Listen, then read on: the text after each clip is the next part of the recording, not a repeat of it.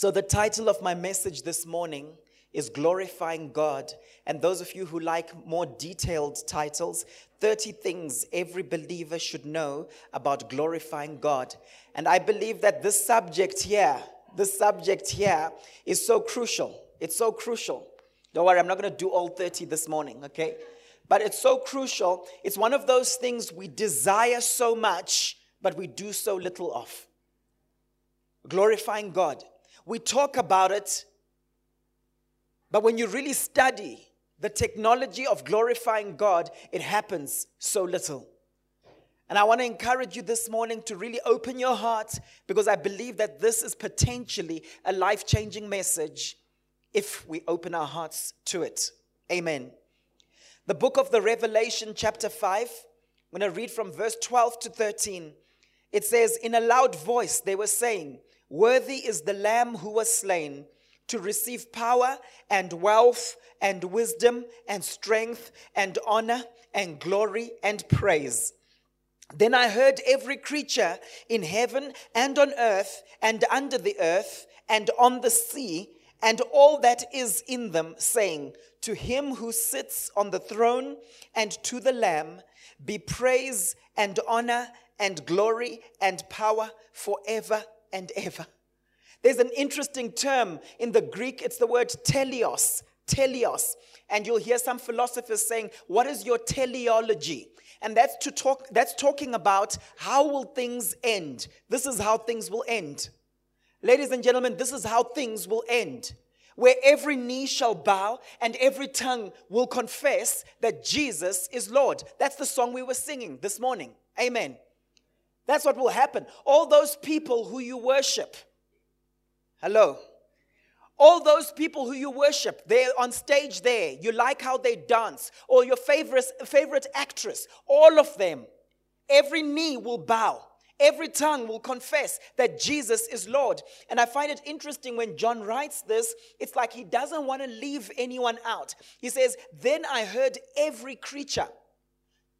In, in just in heaven? No. In heaven and on earth and under the earth and on the sea and all that is in them.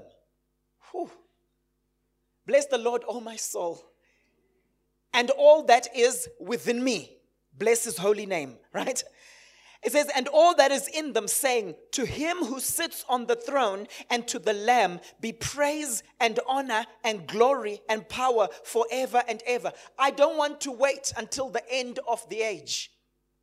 I don't want to wait before I start doing this. I want to start doing this now. Amen.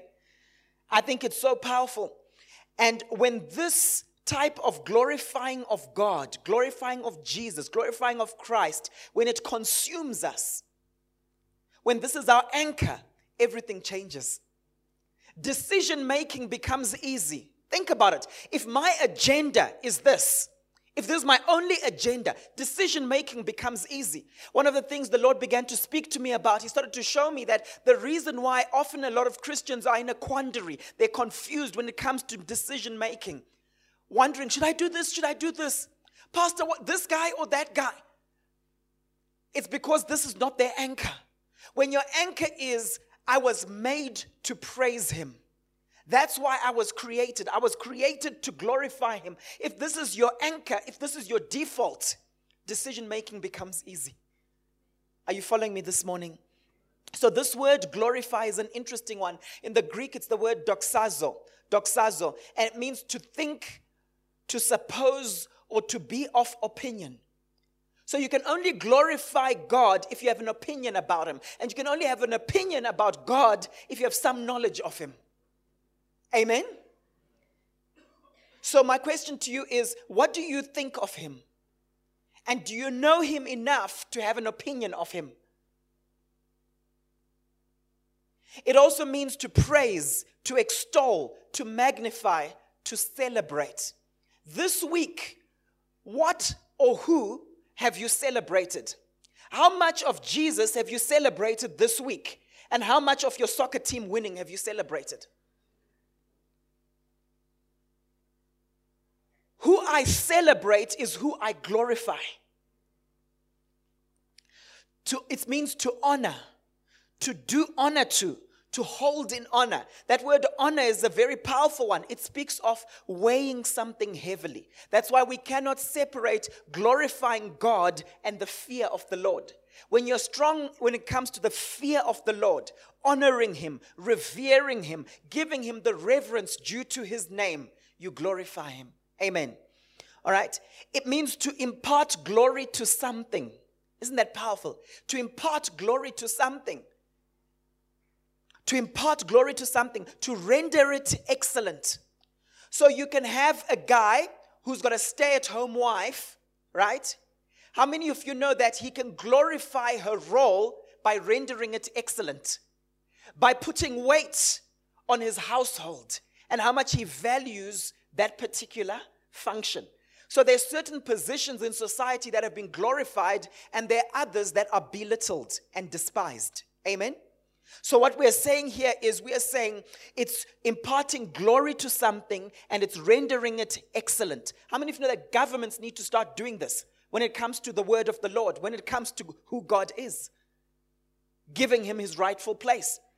It means to make renowned, to render illustrious. I love that word illustrious, okay? It's when someone is well known for their accomplishments. You know, when people talk about, oh, so and so's illustrious career. You know, with the Masters Golf, how they celebrated Jack Nicklaus and Gary Player. Do you remember that in the opening of that, of, of the Masters? What were they doing? What were they doing? They were acknowledging these people, they were honoring them, but they were rendering their careers illustrious. They were acknowledging the great things that these people had done. Amen. I think it's so powerful. It's so powerful. Hey, Pastor Raymond, how you doing? Mm-hmm. Good to see you. Even though I can just see you from your eyes upwards, I still recognize you. I think it's because I know that shirt. All right? It's to impart glory to something. to render it excellent, to make renowned, to render illustrious, to cause the dignity and worth of some person or thing to become manifest and acknowledged. Let me say that again. To cause the dignity and worth of some person or thing to become manifest and acknowledged. So that's our agenda. That's our agenda. To make God famous in the earth. That's our agenda. Any success that we want, we want to do it for the sole purpose of glorifying Him. Can I hear an amen?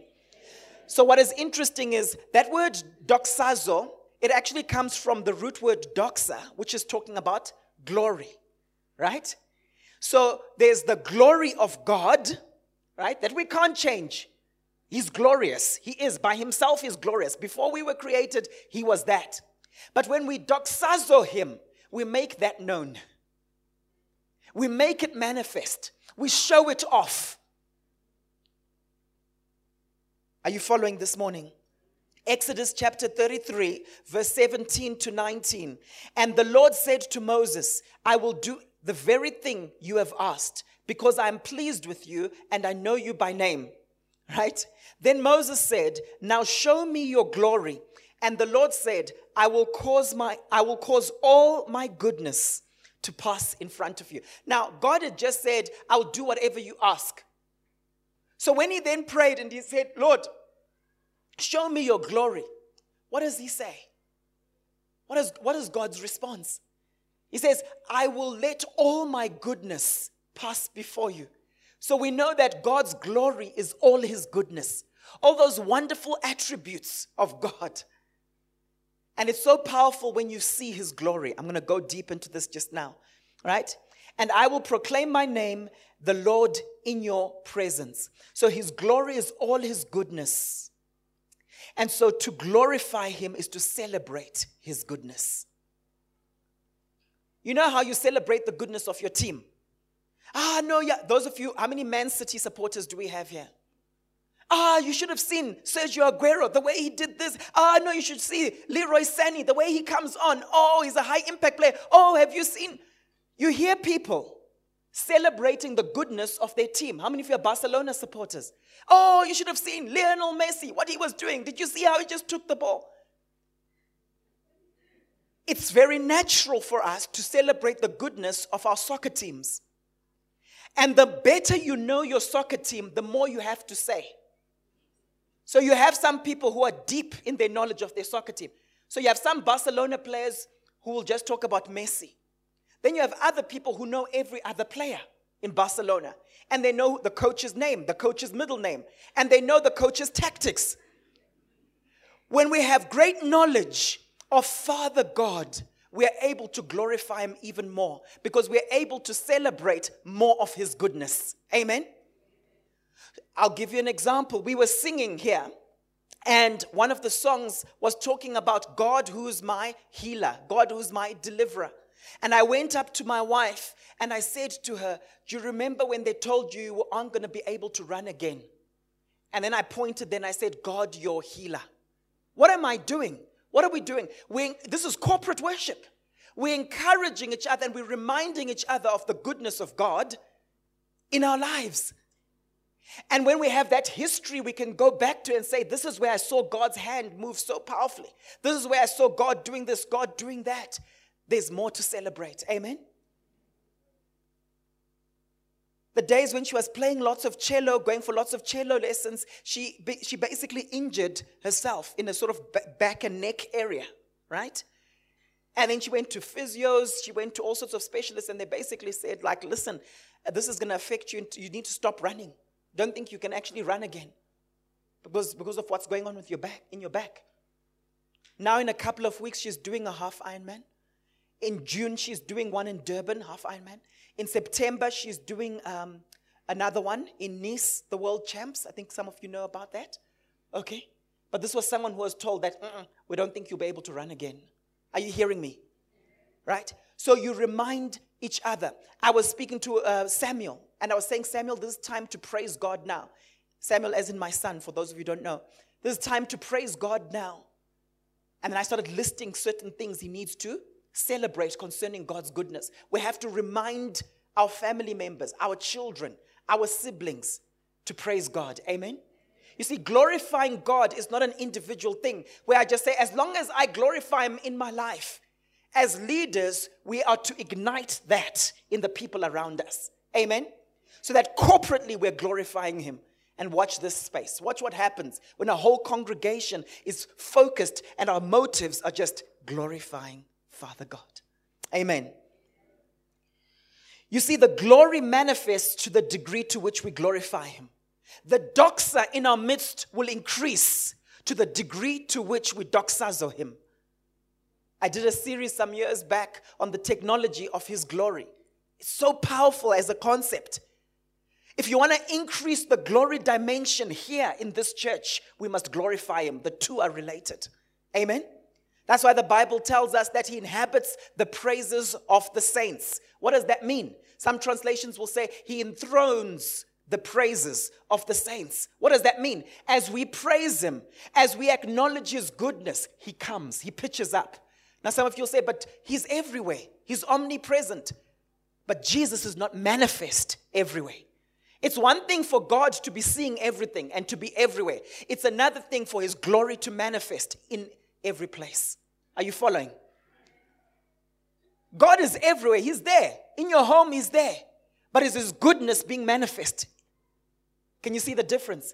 That's why God wants us to be in a place where we build prayer altars and worship altars everywhere we go. Otherwise, we find ourselves in a place where we're experiencing this open heaven and things are just happening when we're in worship together. But then in our homes, if you're continuously using vulgar language, you're building an altar to someone else, not to Jesus. You see, God inhabits, follow this, God inhabits the praises of his saints. Demons inhabit the vulgarities that come forth from our mouths. Demonic spirits see things, they hear things, and when you speak the language of their kingdom, it attracts them, and they feel like, oh, this is a place we can make our home. Ha! If you look in scripture, it's very clear. Jesus says, the Holy Spirit comes to glorify the Son.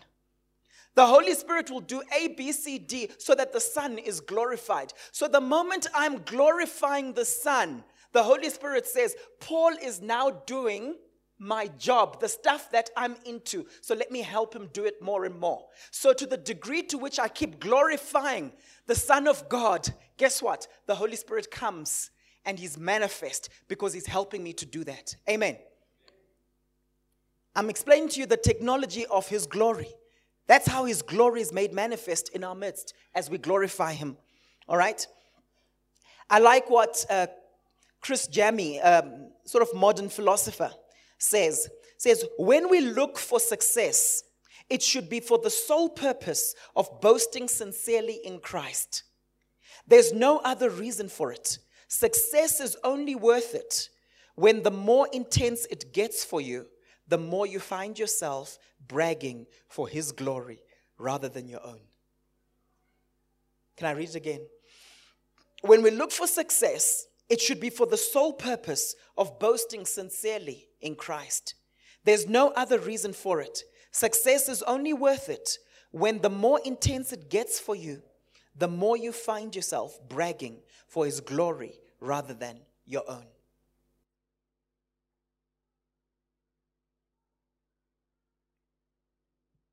So that's my introduction. Let's unpack this. Let's unpack this. I've said to you 30 things every believer should know about glorifying God. Are you expectant? Is there stuff you want to know about glorifying God? Number one, God is glorified when we manifest his attributes. I did a whole study on this, and this is what the scriptures are showing me. God is glorified when we manifest his attributes. So, what are some of his attributes? We're talking about his goodness, we're talking about his strength. We're talking about his might, his authority, his dominion, and everything that comes with his character and nature. And when we manifest these things, we show them forth, he is glorified. So I have to say to myself, if I'm spending time with my kids, I have to say, how am I manifesting the Father heart of God? How am I manifesting God's long suffering and his patience? Right? And to the degree to which I'm reflecting those things, I'm glorifying Him. So, can you see how it is possible to glorify God with what you say, but not be glorifying Him with what you do? Glorifying God involves not just what we say about Him, but also what we do. Amen?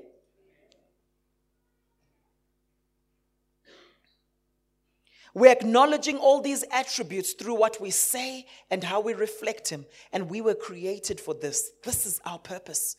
This is our purpose. And that's why it's important to always ask yourself what's God's heart for that person? And then you reflect God's heart. You're glorifying God in that situation, right? Number two, we were created for His glory. When something is used for its purpose, what happens? When, it's some, when someone is used for that which God purposed in his heart for that person to be used, that's when they're happiest. That's when everything functions. When you don't use something for what it was purposed for, it breaks. Are you following this morning? It breaks. If I decide to use my television as a as goalposts, what will happen? Hey guys, okay, you have to hit the screen. Okay, you have to hit the screen. And you take a bah, it shatters. Now we laugh about that, but that's exactly what's happening with a lot of people. When you're not aligned with your purpose. And what is his purpose? To glorify him. When you're not glorifying him, you're destroying yourself. There's a sickness within your soul that emerges. When you do something with the wrong motive, there's a sickness in your soul that develops. Why? You were created. I was created for His glory. Amen. I want to show this to you because we function at our best when we're aligned to this. Isaiah chapter 43, verse 5 to 7. See, that's why God created us in His image. It says, Do not be afraid, for I am with you. I will bring your children from the east and gather you from the west. I will say to the north, Give them up, and to the south, Do not hold them back. Bring my sons from afar and my daughters from the ends of the earth. Everyone who is called by my name, whom I created for my glory, whom I formed and made. You see, you can't separate the two things God creating us and God creating us for His glory. Everything God did in creation, He did for His glory. God is very interested in His glory. And you might think, oh, that's so arrogant of Him. It's never arrogant of a perfect being to want His creation to be focused on Him. Because if we're focused on anything else, it will take us away from His goodness. Amen? Whom I created for my glory. Say to the person next to you, God created you for His glory. Now, remember, I've already shared with you what His glory is it's His goodness, it's His might, it's His majesty, His splendor, His strength, all His goodness. My question to you is can you safely say, all the goodness of God is manifesting in my life right now? And you see, you don't have to twist his arm for him to do this because that's already his purpose. Amen? This is why I created you for my glory. So when you say, God, may your glory manifest in my life, of course, he's on your side. How can he not be? Amen? God is most glorified in us when we are most satisfied in him. John Piper said that. God is most glorified in us when we are most satisfied in Him. You see, what happens with a lot of us is we look for satisfaction in other places. I'm going to say it again. For a lot of us, we look for satisfaction in other places. And you know what that does? It mars his glory, it dims his glory. One of the words used in scripture for the glory of God is the Shekinah. We've got a little girl who's just been born who's called Shekinah in this church, right? That's the brilliance, the radiance of God. And what happens is we dim that when we sin. I said we dim that when we sin. The Bible tells us that all have sinned and fallen short of the glory of God. So, what sin does is it takes away, it dims the glory of God, the radiance of God in our lives. Amen? We were created for glory. When we sin, we fall short of that glory. That's just one of the consequences of sin in our lives. Some people think God is this harsh taskmaster master up there setting all these rules for us. No, He's interested in His glory being made manifest. And when we go to other things for satisfaction, He's like, I'm not seeing my image anymore. I'm not seeing my brilliance anymore. I'm not seeing my glory manifest anymore. Amen. We will always want to glorify someone or something because we are created for glory. We were created to worship someone or something. There's this worship thing in us. And God says, Worship me. I'm perfection. Worship me so you manifest my glory. My question to you is what is the battle in your heart right now? Who's battling for your worship right now? Who's battling for God's glory in your life right now? He died, he rose from the dead. I think he's worthy of glory. Amen. When you look to other things to satisfy, they end up enslaving you. Have you noticed that? God designed you to look to Him. God designed you that you would find that safe refuge in Him as your strong tower. That's just how we were made. That's where we fit. Amen. But when I look to something else to satisfy, that particular thing will end up enslaving me. Is it money? Money is a very good servant, very bad master. Amen. It's a very good servant, can use money for all sorts of things. Very bad master when you're enslaved to it. My question to you is where are you running to? To where do you run when you feel lonely? When I counsel people who struggle, maybe with drinking problems, I say, What triggers it? Whenever someone has an addiction, just ask that question What triggers it? When do you go to that particular thing? When do you run to the bottle? When do you run to the nicotine? When do you run to that relationship? Because you have addictive relationships. Amen? And you hear people saying, It's when I'm feeling lonely. Paul, it's when my wife speaks to me in this way and I feel emasculated. That's our brokenness. Amen? And God is basically saying to us, when you are broken, do you see me as your healer?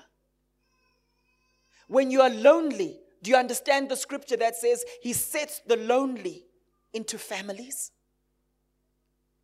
I want to encourage you this morning. The resurrection was for you and me.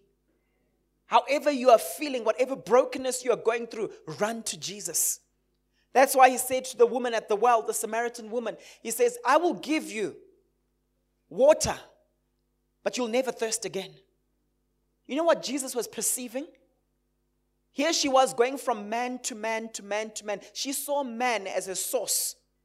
She saw the attention and the love and the affection from those men as her sustainer. And Jesus was saying, Listen, just drink from me. You won't thirst again. I'm telling you now this morning, run to Jesus. You won't thirst again. The reason she had about five dudes or whatever string of dudes she had, the reason she had that was they didn't satisfy. Obviously, the other ones didn't work out. Amen? Why do people move on? It didn't work out. Run to Jesus. Please say to the person next to you, just run to Jesus.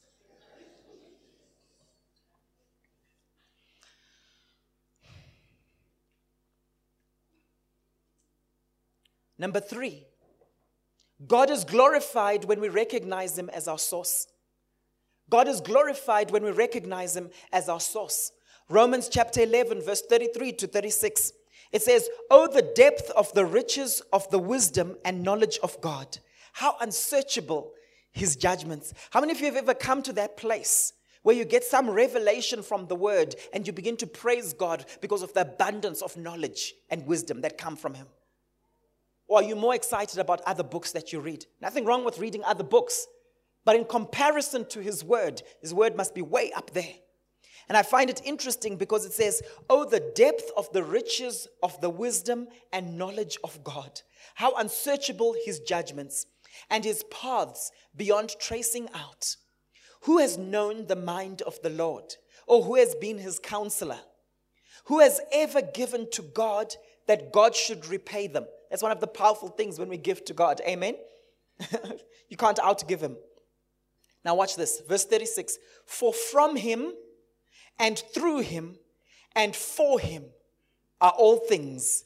To him be the glory forever. Can you see by inference what's being said?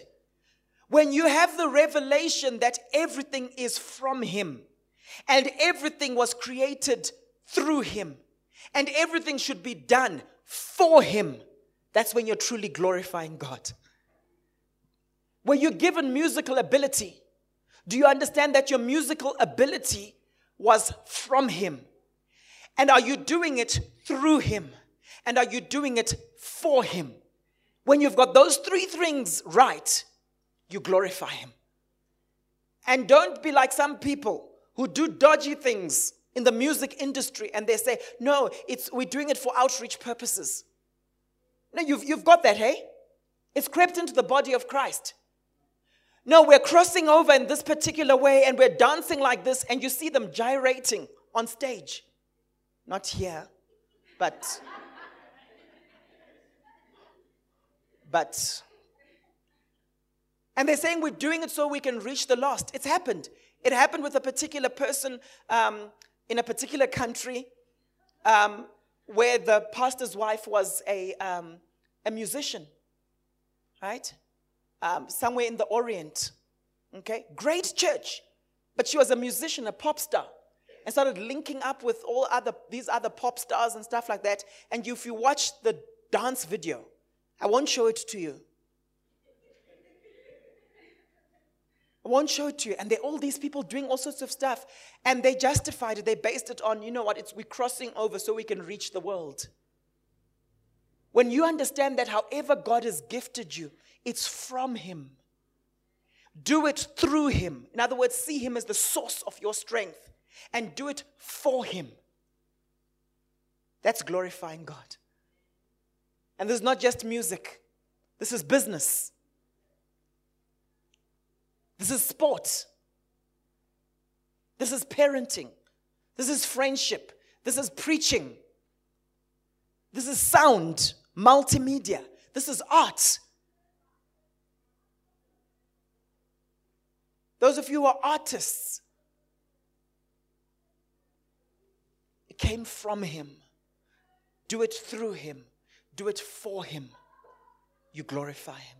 Amen. Powerful scripture. We need to teach our children that all things are from Him and for Him. And when you live your life from this place, everything changes. Everything changes. See, God is glorified when we acknowledge Him as our source. Revelation 4, verse 11. It says, You are worthy, O Lord and God, to receive glory and honor and power. Why? For you created all things, and by your will they were created and have their being. You see, my whole life changes when I walk around with that sense of, yo, every breath that I take, it's from God. The only reason I'm still here is He who is the holder of life. He's holding everything together, the scripture that my wife read for us. Amen. Everything changes. You can't boast in your own strength when you have this revelation. You can't say, oh, check me out, check out how cool I am. You cannot do that. There's no space for that when you're anchored here. In Philippians 2, verse 13, it says, For it is God who works in you to will and to act in order to fulfill his good purpose. So many of us are fulfilling God's good purpose for our lives, but we're acknowledging that He's the one who's enabled us to do it. Many people will show off about their self discipline and will say, This is what I did. But the scripture here says that He's the one who works in you to will. Whatever willpower I have, it's from Him. Those of you who are very disciplined, don't take the glory from, for yourself. You know that your will is a part of your soul.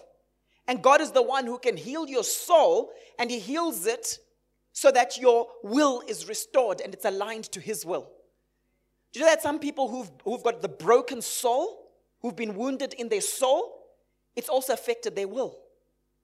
That's why you find that when someone is depressed, when someone is broken, when they've been abused and battered, you say to them, Start this business, do this, do this.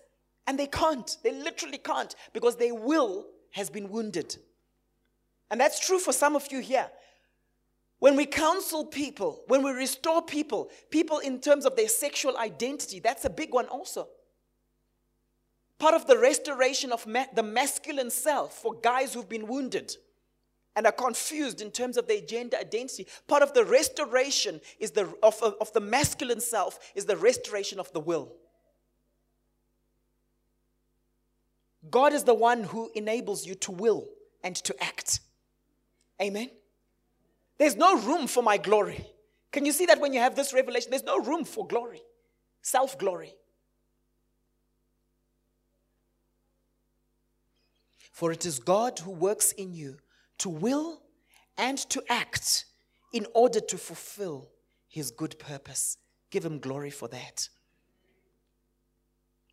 Number four, we are called to glorify God in everything we say and do. Now, this is an interesting one. We're called to glorify God in everything we say and do. There are times when my kids are bragging about something when they're boasting to each other, I'm better than you at this, I can do this, I can do this. And sometimes I'll say to them, okay, guys, uh, can you just focus, please? When you're finished worshiping yourselves, can we, can we just focus, please? And that's an important statement to make because there's a lot of self worship that happens. Amen? And some, some of it is subtle, some of it is blatant. Happens even in churches. What's your motive for sharing a testimony in church? Is it so that God is glorified? Or is it that so that everyone checks you out and what you did that was so wonderful? Because you have that in churches, don't you? Please, I'm not thinking of anyone or anything, okay? I love testimonies. That's why we've actually got a thing where we've said, guys, please send through your testimonies on the website. But sometimes you can share a testimony and really you sort of like put this veneer of scriptures, veneer of, God is good, it's all the Lord. Meanwhile, back at the ranch, you really want to be worshipped. You're looking for that respect from people, that sense of significance. Amen? So we must be careful. Whatever we say, let's say it to his honor and to his glory. Even those of us who preach, it's so easy for me. I have to always be checking my heart. It's easy for me to share with you guys a story of some breakthrough, and I'll convince myself, I'll be like, I'm sharing it so that the church is inspired and encouraged. But the Bible tells us that the heart is deceitful and wicked above all else. So God wants to take us to a place of brokenness where there's no room for self glory. And the place many people live is partial glory. Let's be honest, as Christians, where it's partly God's glory and partly glory to self. I remember I used to read these books um, by a guy called Z.T. Fomum, a guy from Cameroon. Um, he's late now. Um, amazing prayer guy. He wrote books on the art of intercession, the practice of intercession, hectic stuff. I don't pass on the books to too many people because some people might be like, oh, this is another level. but he used to actually, he was, a, I think he was a chemistry professor. He was a prof in science. And he would actually draw the diagrams. And he would draw a diagram, all glory to God, no glory to man. Then he'll draw another diagram, partial glory to God, partial glory to man. And then you'd have another diagram all glory to man, no glory to God. I think where we are in the church very often, partial glory to God, partial to man. May God deliver us. Amen. May God deliver us. So we're called to glorify God in everything we say and do. Colossians chapter 3, verse 17. And whatever you do, what does whatever mean? What does, what does whatever mean in the Greek? It means whatever. It doesn't, not, not, not whatever, not that, not that whatever. It means every single thing. Amen? And whatever you do, whether in word or in deed, do it all in the name of the Lord Jesus, giving thanks to God the Father through him. This is such a powerful statement. What does it mean when it says, do it all in the name of the Lord Jesus? Do it in his stead. You know those bracelets people would have, those bangles that said, What will Jesus do? Yeah, do it representing him. So when you shout at your husband or shout at your wife, are you representing Jesus? I must be scratching where it's itching because of all the giggles. Are you reflecting Him? This is not easy. When you discipline your children, the anger that you are feeling right now, is it reflecting God's heart?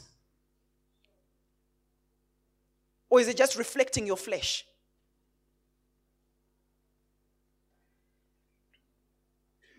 Doing something in the name of Jesus means you're representing him, and we are called to do all things in this manner.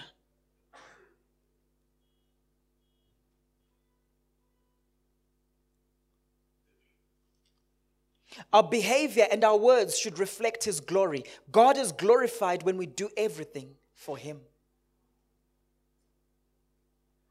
How many soccer players do we have here? Like, not soccer watchers, soccer players. No, my kids were dissing me. They were saying, You know what, Dad? I'm not gonna, I'm not gonna do what you did with us. I'm gonna make sure that when I have my kids from the age of three, from the time they're really, really young, I'm going to show them how to kick the ball. I'm gonna make sure they're accurate. I'm gonna do this. I'm not gonna just watch them play soccer. I'm going to actually do it with them. Not like you, Dad. yes, sirree. And I said, I hope you guys will become better fathers than me. For me, there was no competition. If they want to take things to another level, I was in that mode. I was like, I hope you can do a better job than I've done.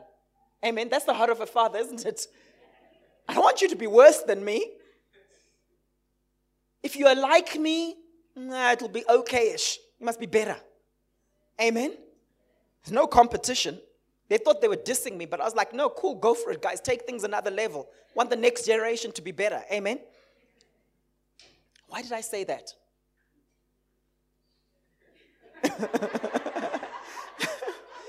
do everything you do, do everything that you do in His name and for Him. So when I'm parenting them, I need to be doing everything for Him, acknowledging His goodness and His greatness, not reflecting my own flesh. Amen. 1 Peter chapter 4 verse 11 If anyone speaks they should do so as one who speaks the very words of God. This is a challenge for those of you who are speakers. How many of you are communicators here?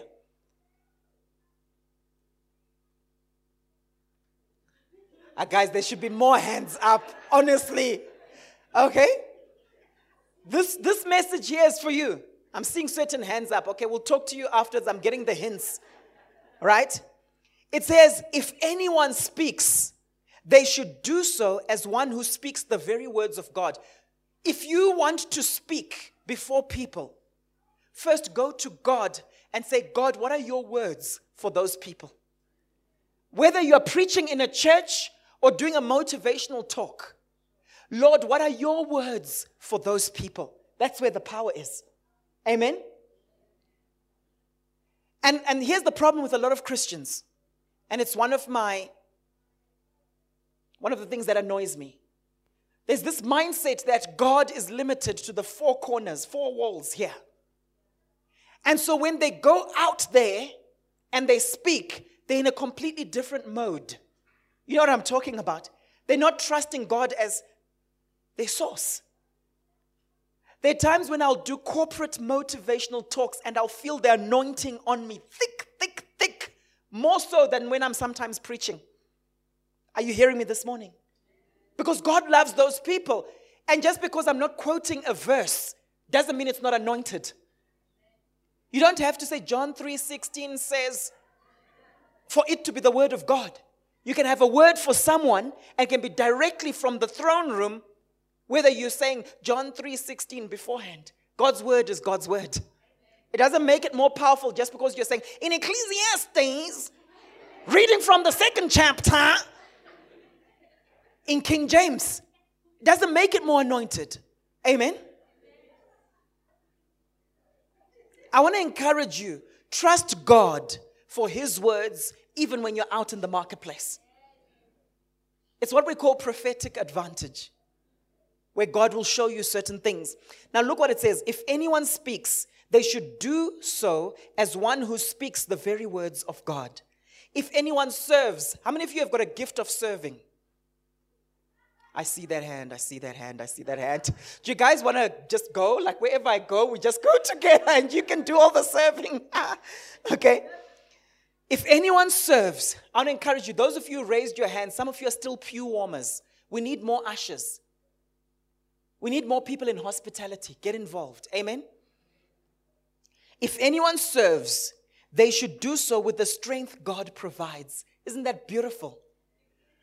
When people come and they say to you, How do you do all the stuff you're doing? God is the one who gives me strength. People often say to me, How, how, do you, how are you able to counsel so many people for so many hours? How do you keep doing it? And sometimes I don't quite know what to say because it's not normal. It's not normal. A lot of people would have dropped down dead if I tell you the number of hours I spend coaching, corporate coaching, counseling people in church, people outside the church, people from other churches, and so on. It's not normal. But I recognize that it's God who gives me the strength. Paul the Apostle talks about the divine energy at work in me.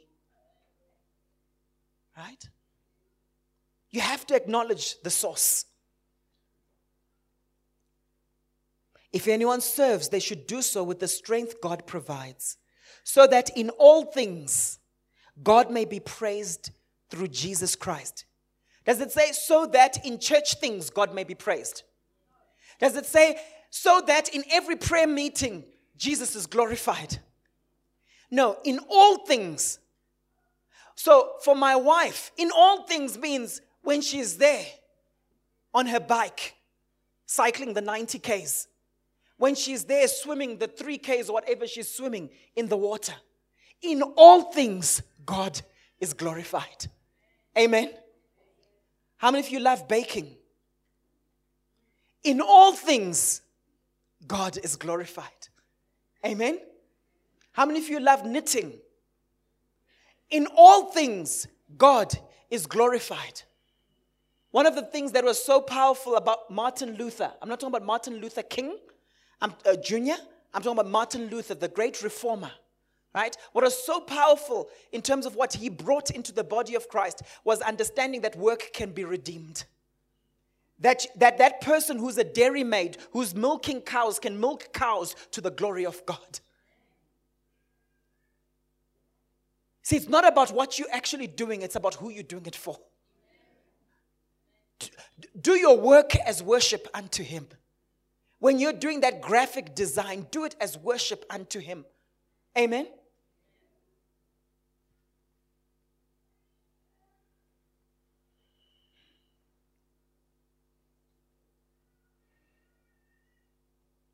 My time. God is the God of time. One of the revelations I got about time management that helps me in my use of time. I've said to, to many of you, all of us have been blessed with 24 hours. That's the great equalizer. 24 hours. The difference between us is how we use it. And for the biblical Christian, it's understanding that I must use my time to the glory of God. And when you chunk your time, when you say, What's the best use of my next 10 minutes? When you've got that revelation, you find that by the end of the day, everything you've done is to His glory. I was in Woolies Foods the other day. I was on my way back home. I think my, we were going somewhere, and my wife had asked me to get stuff. And I was in the queue. And I was meditating on this particular point. And I remember thinking to myself, what's the best use of my time while I'm in this queue? For some of you, you'll glorify the Lord Jesus by talking to someone about Jesus when you're in the queue. For some of you, the Lord will just say, you know what? Just focus on me and behold my glory and begin to sing in tongues. And that's what you will do. So for me, those few minutes I was there in the queue, my best use of my time was just worshiping Him in song. Amen.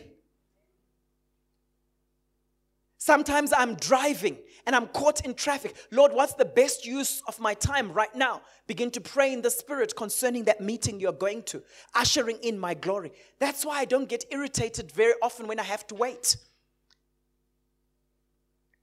Because it's an opportunity to glorify Him even more.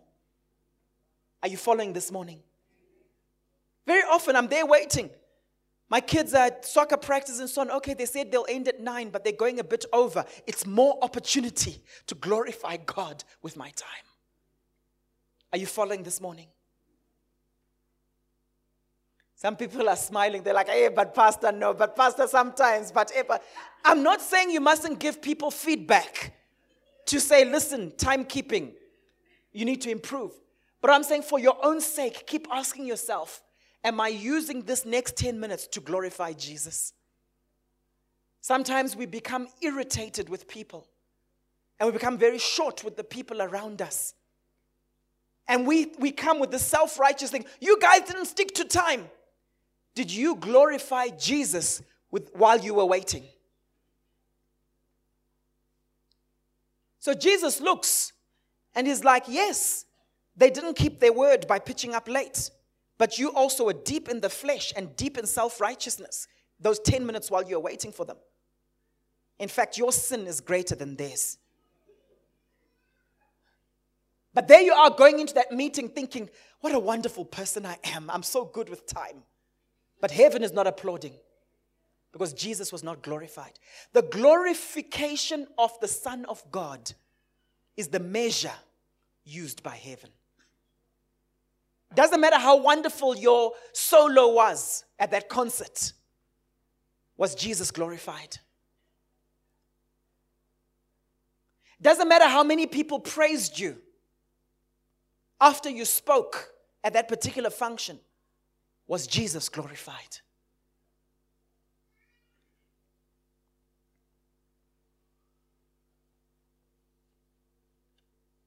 We glorify God when we do everything for Him because it's from Him. When we don't, then we'll experience a sickness of the soul. The moment we distort this purpose and start doing it for self, then the glory of God is hindered. 1 Corinthians chapter 10 verse 31. Don't you love the word of God? Don't you love the depths of the riches of the wisdom from scripture? Or is it just me?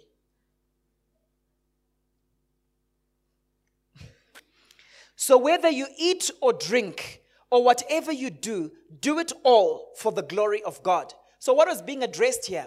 It was the whole issue of some people saying, oh, we don't eat this kind of food because it's unclean. Oh, we do. Have you noticed that very often, when we've got certain standards in terms of what we eat or what we don't eat for religious reasons, when people are like that, have you, have you noticed that very often we are boasting in our flesh? Think about it. The people who, very often, the people who go to those churches that are very strict about for religious reasons, this is what you must eat and you mustn't eat this. The ones who abide to those rules, have you noticed something about them? Very often they boast in their flesh, very proud. Your flesh is not just to do with licentiousness or immorality, your flesh can also be to do with self righteousness. That's why the Bible tells us that no flesh will glory in his presence. There's no room for the flesh. Okay? Psalm 96, verse 1 to 9. It says, Sing to the Lord a new song. Sing to the Lord, all the earth. Sing to the Lord, praise his name. Proclaim his salvation day after day. Declare his glory among the nations. I love this. Declare his glory among the nations, his marvelous deeds among all people, not just church folk. It's another thing that annoys me about Christians. Can I sort of just, maybe I'm going through my personal deliverance here, maybe I've got an issue. This business of I'll only thank the Lord in a prayer or testimony service, but I won't acknowledge God in front of unsaved people. It's unbiblical and unscriptural. Never say, I won't acknowledge God because they won't understand. When you're acknowledging God amongst the people, before the peoples, you're doing something in the spirit realm. If you look at scripture and you really unpack scripture, it talks about how all creation is waiting to see certain things. It talks about how God wants the wisdom of God to be displayed, to be put on display in front of all powers and principalities. There are things you do not just because it will make sense to the person listening to you. There are things we do because of the power it has in the realm of the spirit. Are you following me? And we look here in scripture, it says, Declare his glory among the nations, his marvelous deeds among all peoples. For great is the Lord and most worthy of praise. He is to be feared above all gods. For all the gods of the nations are idols, but the Lord made the heavens. Splendor and majesty are before him. Strength and glory are in his sanctuary. Ascribe to the Lord, all you families of nations. Ascribe to the Lord glory and strength. Ascribe to the Lord the glory due his name. Bring an offering and come into his courts. Worship the Lord in the splendor of his holiness. Some translations say the beauty of holiness. I mean, think that holiness is beautiful? In church circles today, if you use the word holy, it's like a swear word. Ah, no, you're now getting into works. Ah, holy. Right? But the Bible here talks about the splendor of his holiness. Tremble before him, Christians. No, tremble before him, all the earth. That's how big our God is. Isn't that powerful? All right? So, what principles do we see here? Number five, God is glorified when we give him the rightful place in our lives. That's what we see in this passage. We glorify him when we give him his rightful place. The Bible tells us, set apart Christ as Lord in your heart. My question to you this morning is where is Christ in your heart? Where does he fit? Is it just that narrow finish, that photo finish you know, nowadays with some races, it's not like when Usain Bolt did his 9.58, when you're streaks ahead of everyone and you could all see, oh, he's won.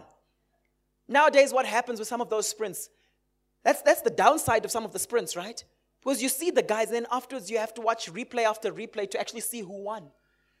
Question I want to ask you is where's Jesus in your heart?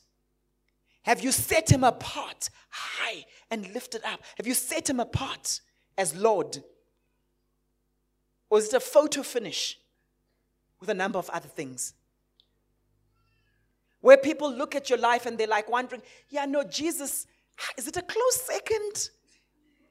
Is, when we want to see who's most important in your life, does it, does it have to go to penalties? I'm using soccer language now. Does it have to go to penalties? And it was like 4 3. He won 4 3 penalty, on penalties. And you're like, eh, but the other team actually played better. That was a fluke. Where's Jesus in your heart? This is very important. Okay? We also see, and this is number six, God is glorified when we give to Him. I'm talking about offerings. It says, bring an offering and come into His courts. We honor God through our giving. People don't like hearing this, right? Some people are like, God is so important to me. Oh, He comes first. Ah, God is essential.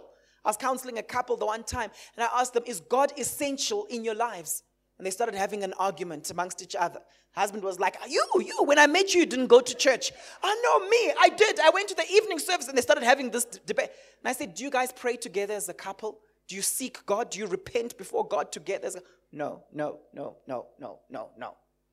Eh, wrong, wrong. Uh, no, no, nothing. All right? How essential is He? It's seen in our giving. When you love, you give.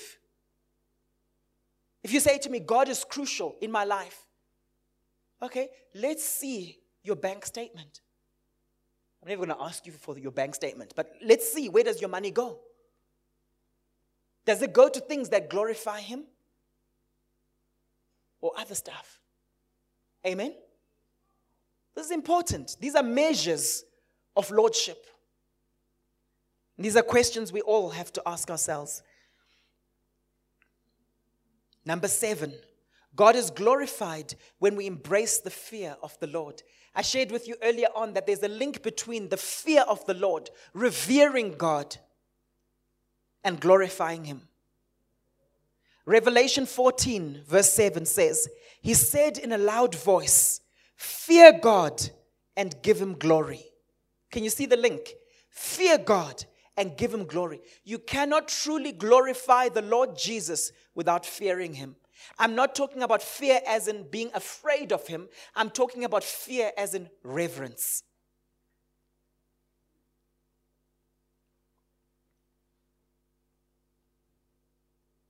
Because the hour of his judgment has come. Worship him who made the heavens, the earth, the sea, and the springs of water.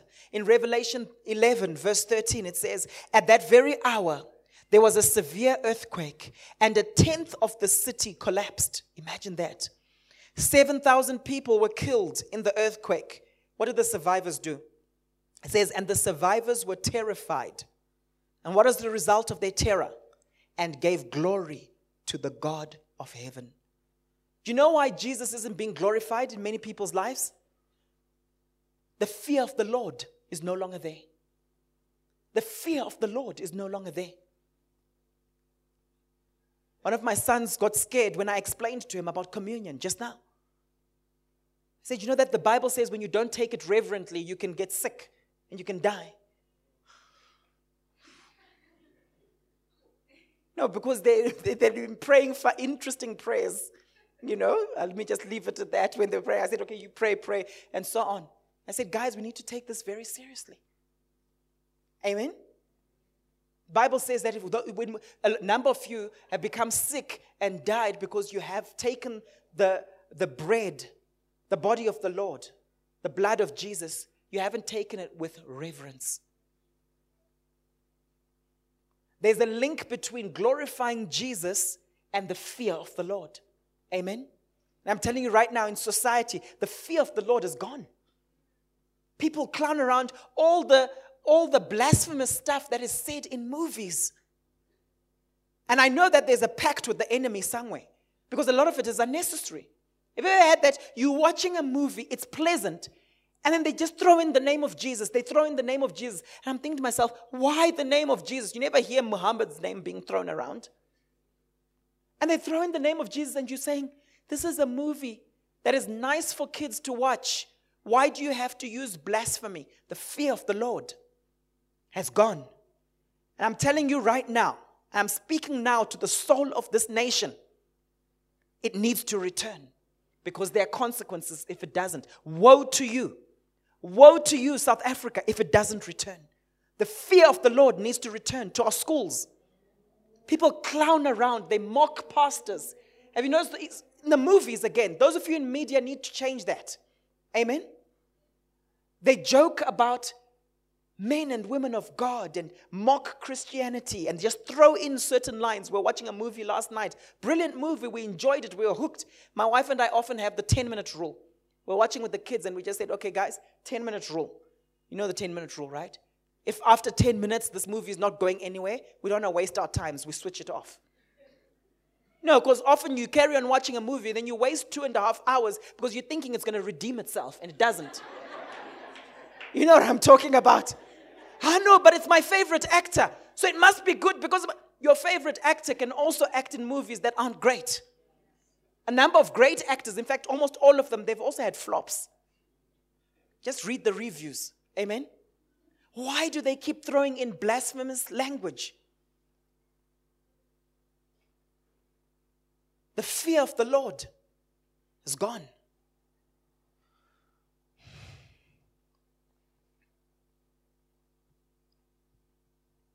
Sadly, we often fear man more than God.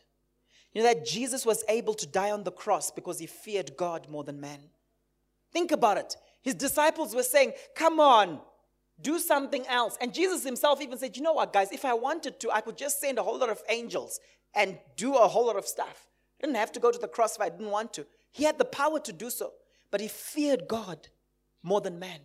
If he wanted to be popular with his disciples, his disciples wanted him to have this wonderful revolution, to be, have them freed up from the Roman Empire. He would have done it like many of us. But the fear of the Lord was stronger than his need for acceptance from man. Amen? Number eight, God's glory increases in our midst to the degree to which we glorify him. And I've said that quite a bit. Psalm 22, verse 2 to 4. I cry out by day, Oh my God, but you do not answer.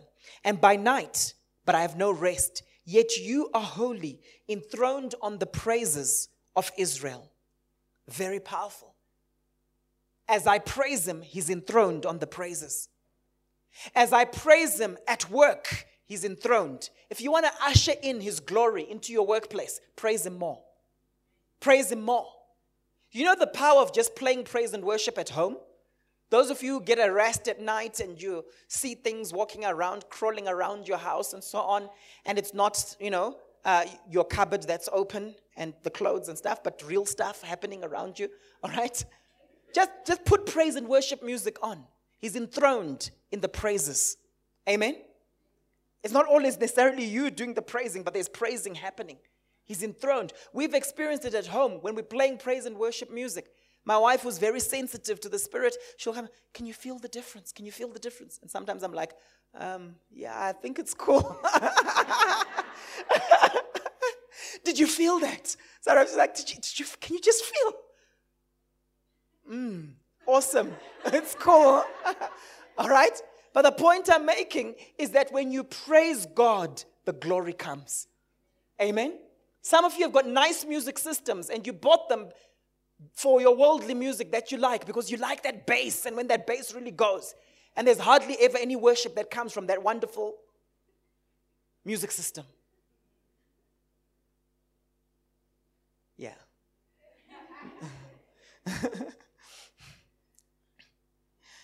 okay.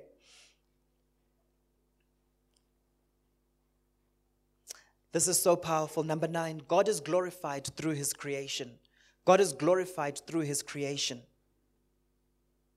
You know that God's creation glorifies him. He's glorified when his works are shown off. How many of you know that if you've got your favorite artist and they've, they've got a lovely painting, you don't go and you start worshiping the painting, do you? The good painting glorifies the artist. And you're like, wow, Picasso. Oh, Picasso is on another level. That's the same thing that happens in creation. Creation shows forth the artist, God. That's what your beauty does. More so, ladies than gents, right? That's what your beauty does. Question is, do you maintain it? Think about it. You can have a beautiful garden and it's showing forth God's splendor, but you have to still maintain the garden. Amen? Creation shows off the glory, the goodness, the splendor of God. So powerful. Psalm 19, verse 1 says, The heavens declare the glory of God, the skies proclaim the work of his hands.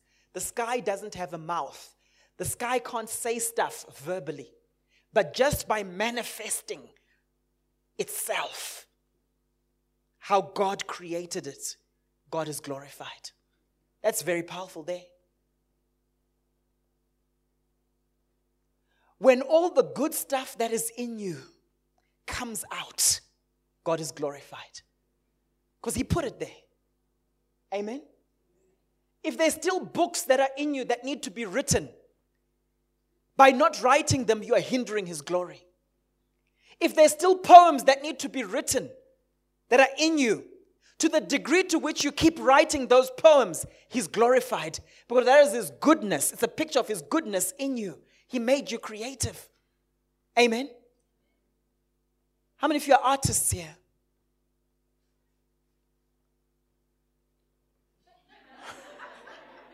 I know there's a great artist that does come to our church, okay? Keep painting, keep drawing. That's His goodness being made manifest. Amen? Creation doesn't have a mouth, but can proclaim and declare by manifesting its fullness.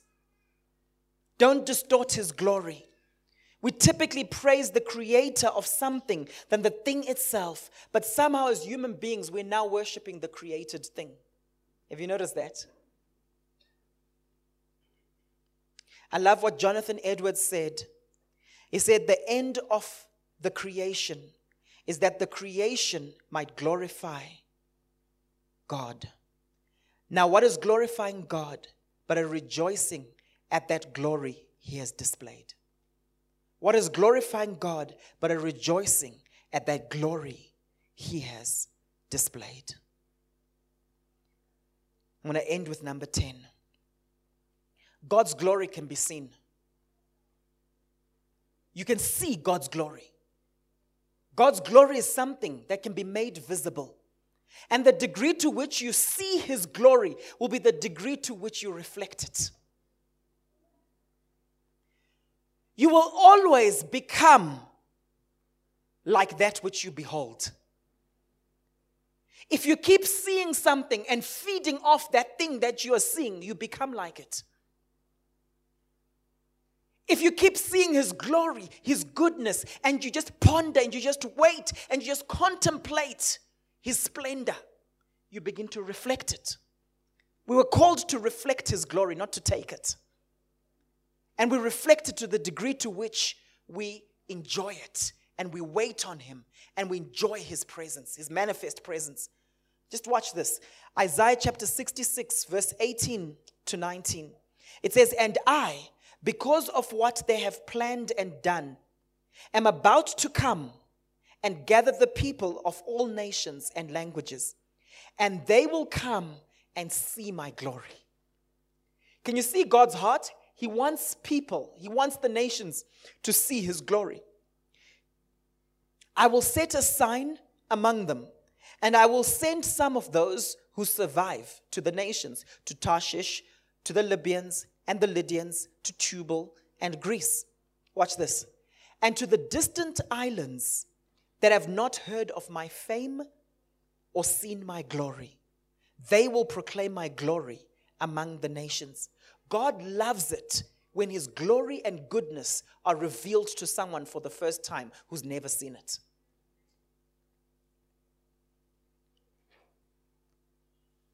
And to the distant islands that have not heard of my fame or seen my glory, they will proclaim my glory among the nations. God's glory, I'm going to end with this God's glory can be seen. He wants people to see his glory and then to proclaim that which they've seen. I want to leave you with this thought ask him to show you his glory. Ask him to show you his glory. He wants to show you his glory because seeing it, seeing his glory, will result in more worship to him. See, your worship is a response to a revelation you have of God. And when you have that revelation, you then worship. And He wants all nations to experience it. Amen. Let's pray.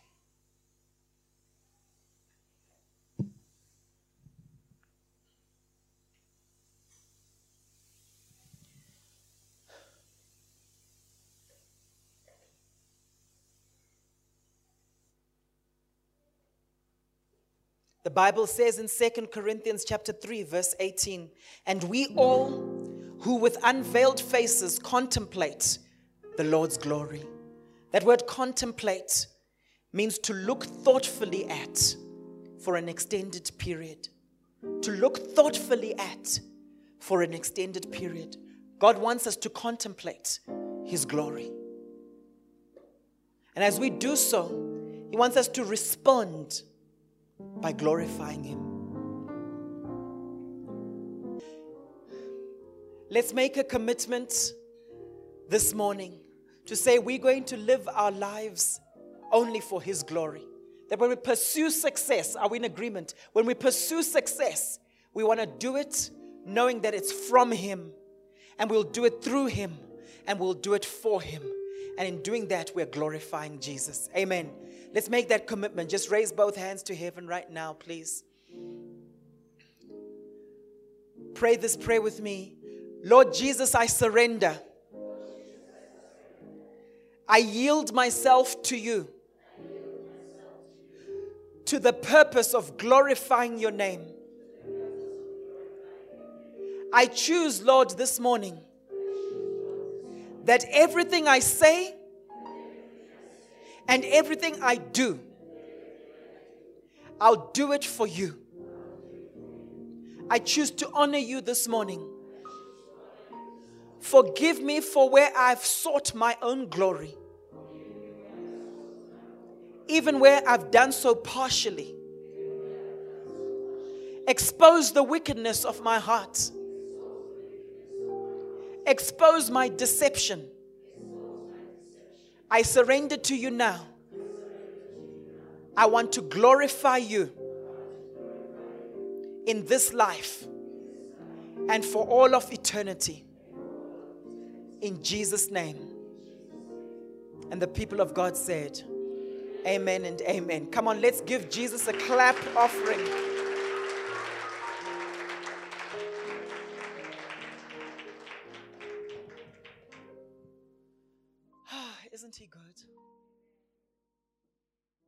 Hey, E family, online family, that was a great message, wasn't it? We really want to fill the globe with all this teaching. Our passion is to raise leaders and release reformers. So if you want to tap into more of these teachings, you can go to www.gochurch.co.za. And I think you'll really be refreshed and reformed as you go through our materials. Well, if you enjoyed that message, click subscribe and also share with your friends, with your enemies. Don't forget, we've got the live feed that takes place 9:30 every Sunday morning.